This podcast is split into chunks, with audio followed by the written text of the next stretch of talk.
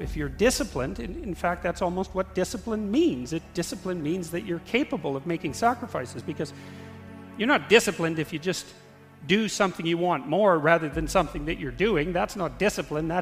Maybe that works, and great. If your life is working out that way, great, man. But that isn't discipline. Discipline is when you want to do something right now, and instead you think, no, I'm going to forestall my gratification, maybe forever, but certainly for a very long period of time, medium to long period of time, and you concentrate on something that you think will bear fruit in the medium to long run. And so you look into the future, and you decide that by making today a little less impulsively pleasurable, shall we say, you'll make tomorrow a little bit more secure and productive. And then you actually do it too. And that's difficult, you know. And people watched the successful succeed and the unsuccessful fail for thousands and thousands of years. And we thought it over and we drew a conclusion.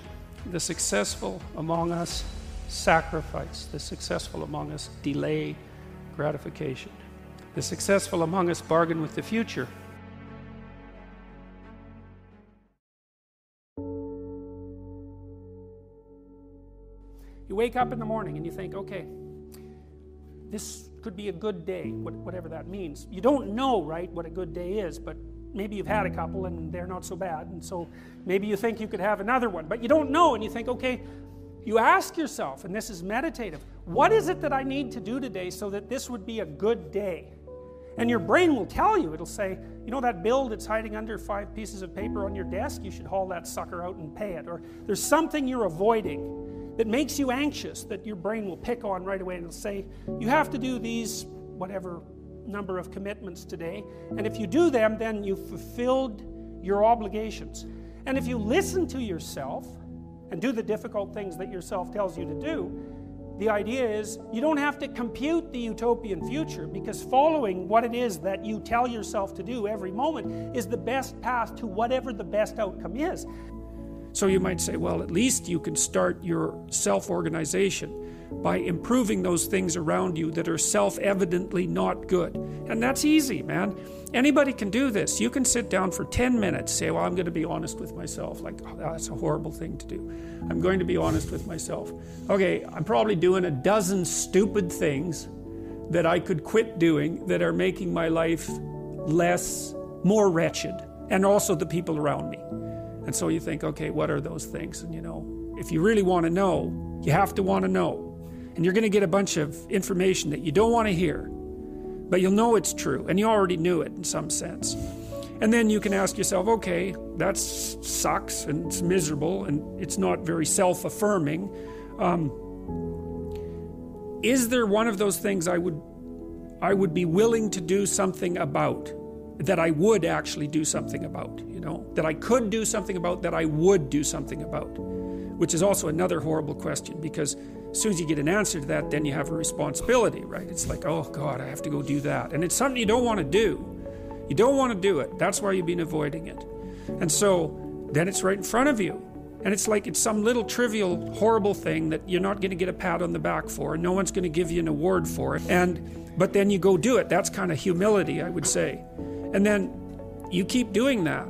Well, anybody can do that. And that's associated with these great evils, you know, in this way that we've already described. It's like you're constraining, you're improving your character, and you're constraining the kinds of actions and perceptions that you have that are going to make you sick of life and work against it.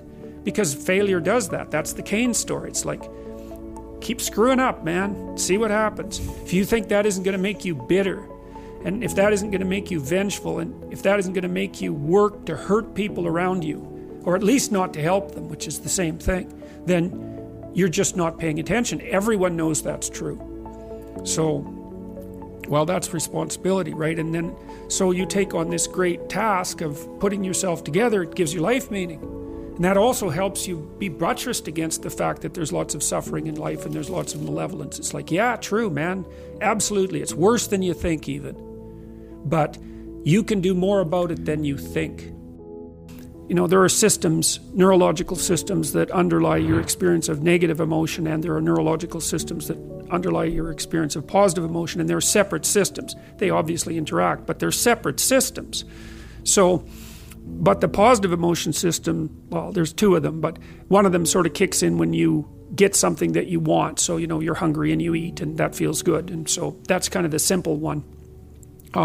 But there's a more sophisticated one that I think is even more active in people. And it's the one that tells you that you're moving forward towards something worthwhile. And that's actually the one that gives people that sense of meaningful engagement in their life on a moment-to-moment basis. So, and it's also something that doesn't have to go away. Like if you're hungry and you eat, well, that's good, but it's over and then you're on to the next thing, right? It's not exactly sustaining, it's just necessary. That's called consummatory reward, by the way. This other reward system is incentive reward. And the incentive reward system works on dopamine, this neurochemical dopamine, which is also the neurochemical tracts that opiates and cocaine and amphetamines, the drugs that people really like to abuse, alcohol often for some people, activate. And so you might say if you don't have enough meaning in your life, then you're more prone to addiction. And that's definitely the case, even with rats. If you take a rat, you put him in a cage by himself and he has nothing to do, and then you give him access to cocaine, he'll get addicted to the point where he won't do anything but take cocaine. But if you throw the rat back in with a bunch of other rats and he gets to do rat things, then it's very hard to get him addicted to cocaine. And so the purposeless rat is prone to addiction. Well, it's the same with human beings. Now, here's a corollary to that, which is really cool. So the magnitude of the reward you experience as you're moving towards a goal is proportionate to the importance of the goal. So that means the more important the goal you pick, the more possibility there is for the kind of reward, let's say, it's really a state of being that is life-affirming. And it is directly life-affirming in that, you know, like if you're in a football game and it's an important football game and maybe you break a finger, and you know, normally that's a problem. It hurts and you're going to stop doing whatever you're doing. But if you're right in the middle of the game, then you'll be so amped up on this reward system that it's analgesic. It stops the pain. It also suppresses anxiety. So if you have a purpose, then it's analgesic. It takes some of the pain out of life. It's very positive in that it motivates and energizes you and focuses you and makes you able to remember and pay attention. And it quells fear. No one says, well, in 100,000 years, who the hell cares? So why does it matter? No one says that. They listen to that. Not if they're human. They listen to that story and they think, that's not good. It's like, that's right. That's not good. It's not good. You should do something about that because it's self-evidently not good.